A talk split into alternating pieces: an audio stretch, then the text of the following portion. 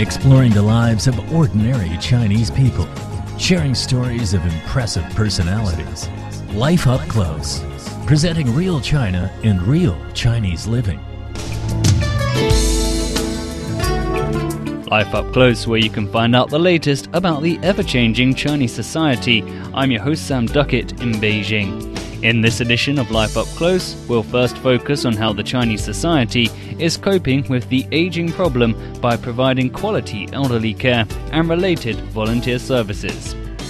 嗨，我我我我想到这来，我就在家里懒得做饭，到养老院他就不用做饭。I don't want to cook at home.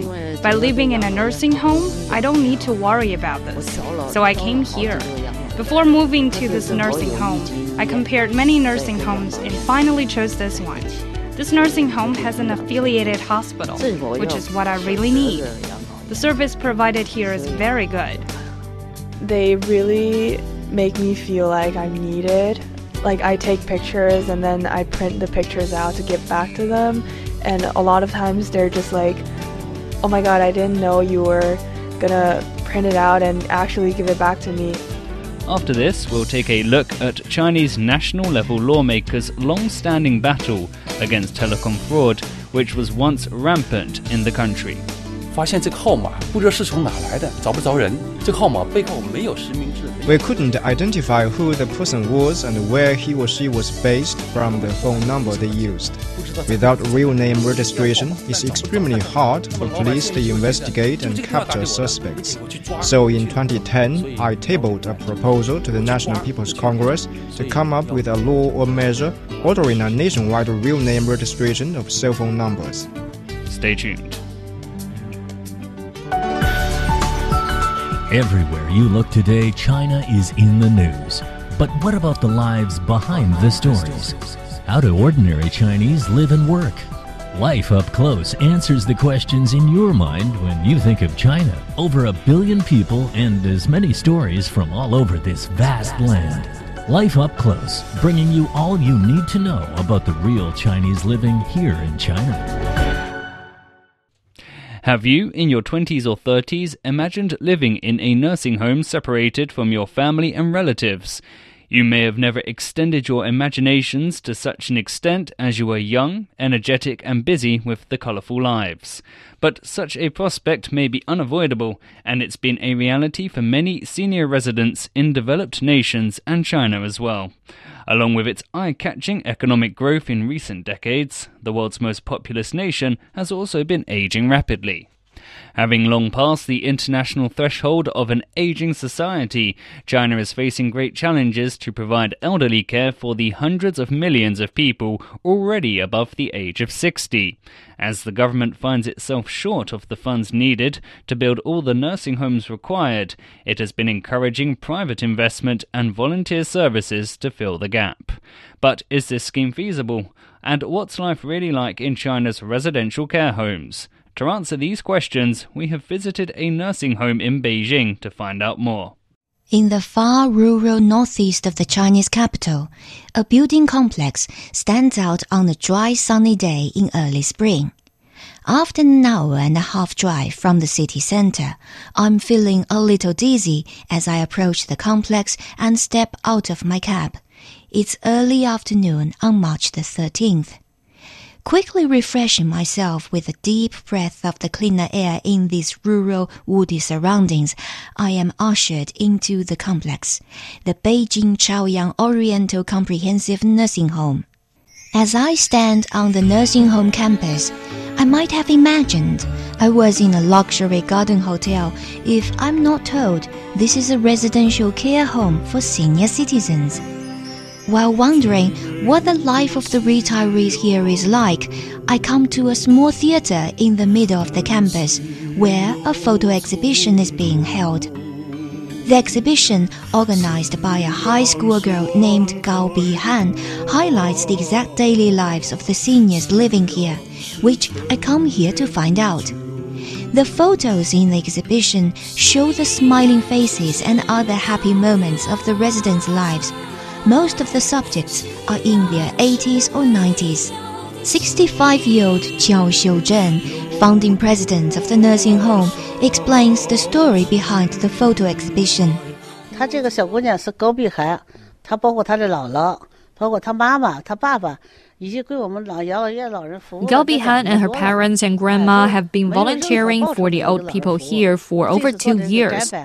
She put up this photo exhibition to show what it's like to live here for pensioners. The girl has done a very good job. She has made a lot of people here very happy, and I thank her a great deal. 17 year old Gao Han studies at a high school in the United States. The girl comes to the nursing home to chat with the old people and take pictures of them every holiday when she returns to China from her studies. Speaking in fluent English, Gao says the volunteer service has made her happy because she feels needed here. They really make me feel like I'm needed. Like I take pictures and then I print the pictures out to give back to them. And a lot of times they're just like, oh my god, I didn't know you were gonna print it out and actually give it back to me. And every time when they see their own pictures and they compliment my photography skill and also um, they're really happy that they can have their picture as one of the memories that they can hold on to. And every time I see them like becoming happy because of me, I I feel happy too while Gao Bihan has recorded the lives of the nursing home's inhabitants. Its managers and caregivers have made sure they do their utmost to provide all the necessary living conditions and considerate care for them. Founded in 1997, now the nursing home has a building area of 60,000 square meters, one of the largest privately owned of its kind in Beijing.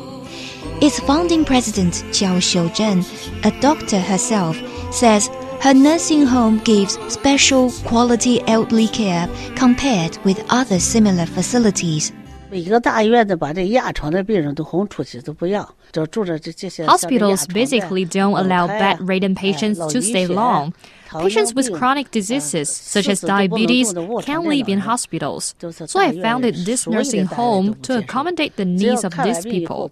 A major difference between us and other nursing homes in Beijing is that we have a hospital on our site. Some 60 well established doctors are working in this hospital and can meet most of the medical needs of the people living here. Besides professional elderly care, the nursing home also arranges for primary school students and other groups to do volunteer services for the retirees living here, such as tidying up their rooms. According to Han Shuhua, who is in charge of the nursing home's managerial affairs, the majority of the 700 old people living here can't take care of themselves. Considering the 3,000 beds available here, the occupancy rate of the nursing home is just over 20%. The low occupancy rate can be partly explained by the long-standing Chinese tradition that the elderly should be looked after by the children at home. But it's not just that. The expense is very likely to be another main reason. On average, it costs a pensioner 3,500 to 4,000 yuan which is between 500 and 600 US dollars a month to live here. The amount is high, but still affordable for a middle class retiree from Beijing or other affluent Chinese cities with their handsome pensions. Yet, for a less well off retiree, the home is well out of reach if their children can't pay for the shortfall. For those who can afford to choose and live in this nursing home, life is good enough. 84 year old Wu Qingqi moved here in 2009 after medical operation. When I saw her, she was moving slowly along with the support of a stick and enjoying the photo exhibition. Smiling heartily and speaking with a clear sound voice, she tells me that before retirement, she worked as a university professor in the far west Xinjiang region.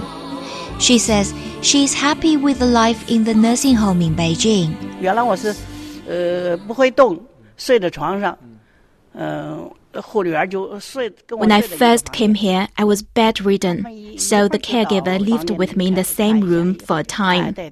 Now, as I can move on my own two feet, caregivers come to my room every few minutes. They are very kind and caring. I have recovered to such an extent that I now don't need anyone's help to walk. As Wu Qingqi tells me her story, another elegant and neatly dressed lady smiles to us in agreement. Speaking with a soft and enchanting southern China accent, 81 year old Zheng Xiangying says she has spent two years in the nursing home. Having worked in the man made crystal industry in Beijing before retirement, she tells me she quite enjoys life in the nursing home, although she would still be capable of taking care of herself if she lived at home. 嗨，我我我我想到这来，我就在家里懒得做饭。到养老院他就不用做饭。I don't want to cook at home.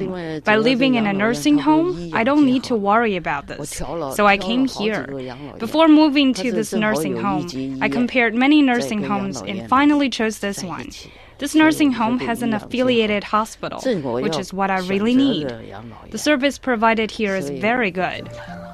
反正这养老院现在觉得越办越好了。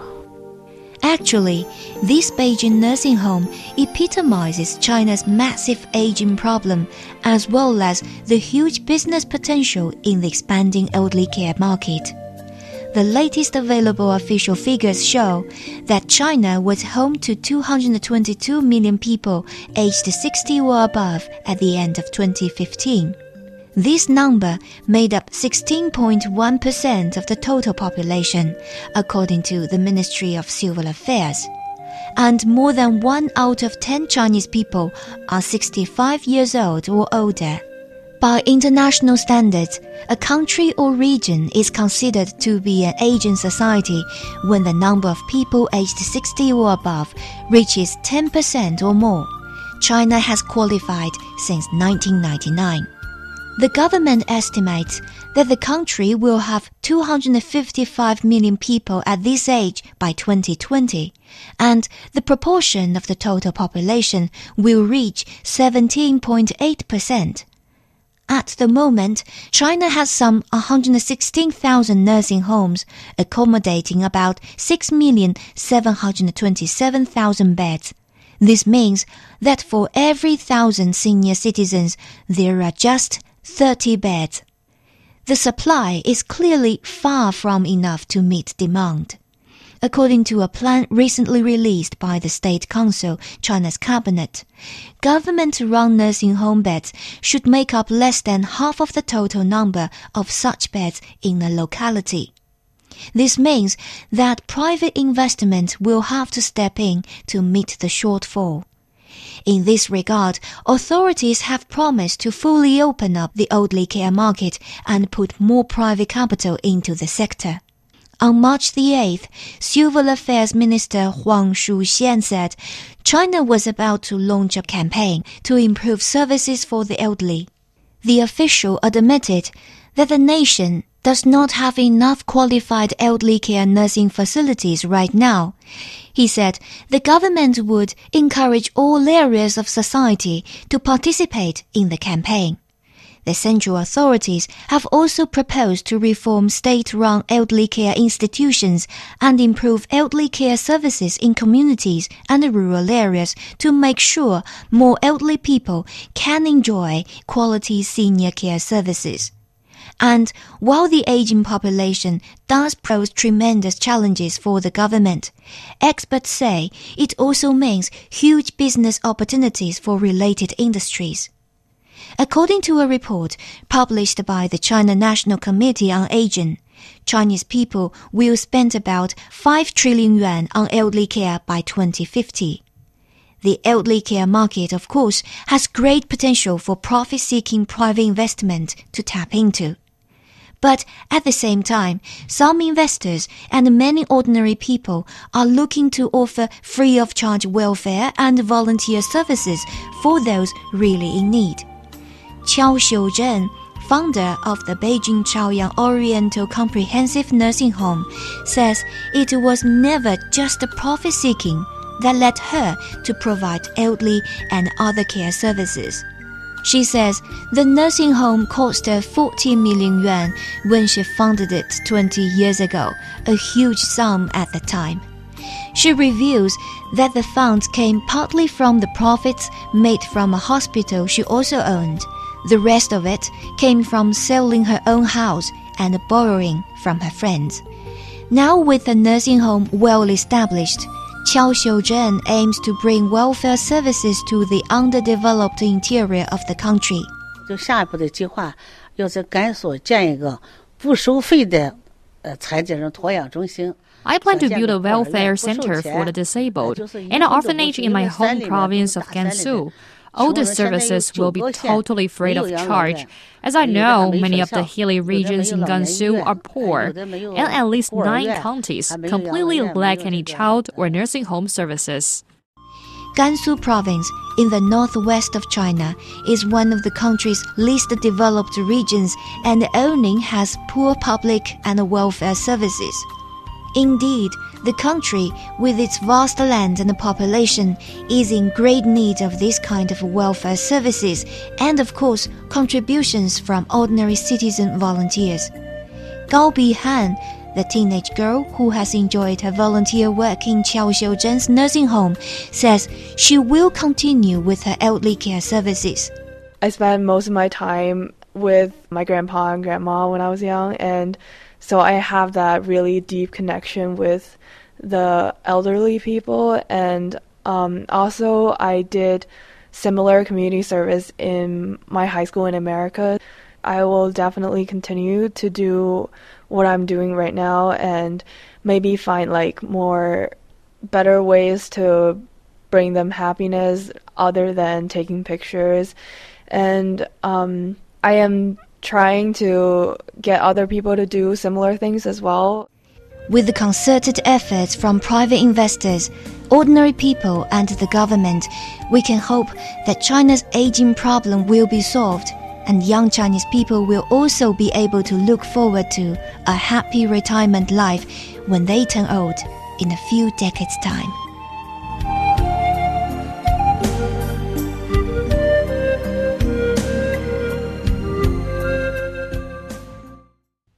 The story you just listened to was written by our producer Yin Xiu Qi and narrated by Yang Yong. Now let's take a short break and then we'll take a look at the battle against telecom fraud here in China. Stay tuned.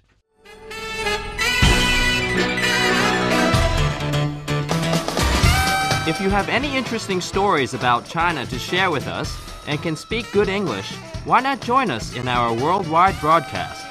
Don't hesitate to phone us or send us an email at life at cri.com.cn. China Plus. China Plus focuses on the Middle Kingdom, bringing you breaking news and the stories that matter to you from both inside and outside the country. Up to the minute reports about China, live streaming audio, and fascinating programs.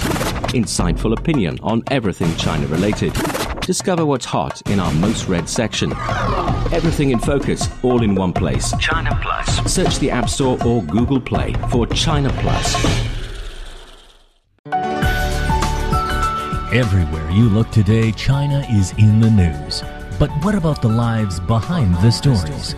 How do ordinary Chinese live and work? Life Up Close answers the questions in your mind when you think of China. Over a billion people and as many stories from all over this vast land.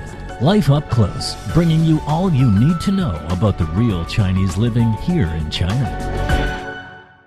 You're listening to Life Up Close. Telecom fraud has once been rampant in China with lax regulation of SIM cards and insufficient protection of people's private information. Anyone could receive a call from an unknown cell phone number and be cheated out of hundreds or even thousands of yuan after falling into sophisticated traps set by cunning fraudsters. Official statistics show the nationwide fraud extorts billions of yuan from victims every year, and even led to the death of a teenage girl last year. Government and police efforts to crack down on the crime have been stepped up amid intense public concern and anger. The long standing struggle of Chen Wei-tsai, a national lawmaker and former police officer, exemplifies the efforts. 45 year old Chen Wei Cai, who comes from the southern Guangdong province, is a deputy to the National People's Congress, China's top legislature, serving his second five year term. In 2008, while a police officer himself, Chen was first elected to the National People's Congress. During his police work, he found it difficult to bust telecom fraud rings as people can obtain a cell phone number without a valid ID But Chen was determined to apprehend these so called invisible enemies, the telecom fraudsters. 发现这个号码不知道是从哪来的，找不着人。这个号码背后没有实名制，没有。We couldn't identify who the person was and where he or she was based from the phone number they used. Without real name registration, it's extremely hard for police to investigate and capture suspects. So in 2010, I tabled a proposal to the National People's Congress to come up with a law or measure ordering a nationwide real name registration of cell phone numbers. Since 2010, Chen Wei-cai says he has been pushing and following up on his suggestion each year. He proved his point by buying several SIM cards from telecom retailers who didn't ask for his identification certificate at all. He showed the cards to his fellow deputies at the National People's Congress in Beijing, reminding them of the potential safety risks involved with these non registered cell phone numbers and it has been partly down to his efforts that the government and telecom operators started to connect cell phone number applications with valid ID information in 2013. But in subsequent years, Chen found the situation was still far from satisfactory. 在过去几年呢，我去了哪个地方，都会看看手机实名制究竟有没有落实。During the past few years, I would see if I could buy a SIM card without my ID card whenever I went to a city or a town. By doing this, I was checking the implementation of the real name registration of cell phone numbers. With such lax implementation, telecom fraud was still uncontrolled until it triggered public uproar by ending in tragedy. In August last year, Xu Yuyu, an 18 year old high school graduate from Shandong province, had a cardiac arrest after being cheated out of her college tuition fees by a telecom fraudster. The severity of the problem finally prompted the government to impose a blanket, stricter real name registration measure last year. According to a requirement of the Ministry of Industry and Information Technology, those who failed to register by the end of last year could not make or receive calls or text messages after January 1st, 2017. Their number will even be cancelled if they don't observe the requirement. But Chen says there is still a long way to go before the complete eradication of telecom fraud in China. As the techniques and methods of telecom fraud change fast, our crime prevention and investigation methods should improve accordingly. Chinese police handled 83,000 cases of telecom and internet fraud in 2016, up some 50% year on year, according to the Ministry of Public Security. Police nationwide busted nearly 7,700 telecom fraud rings in the whole of last year.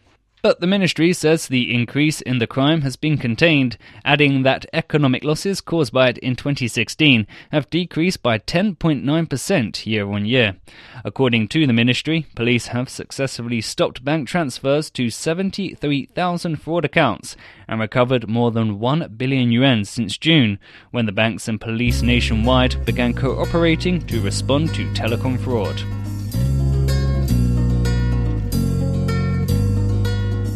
And with that, we come to the end of this edition of Life Up Close.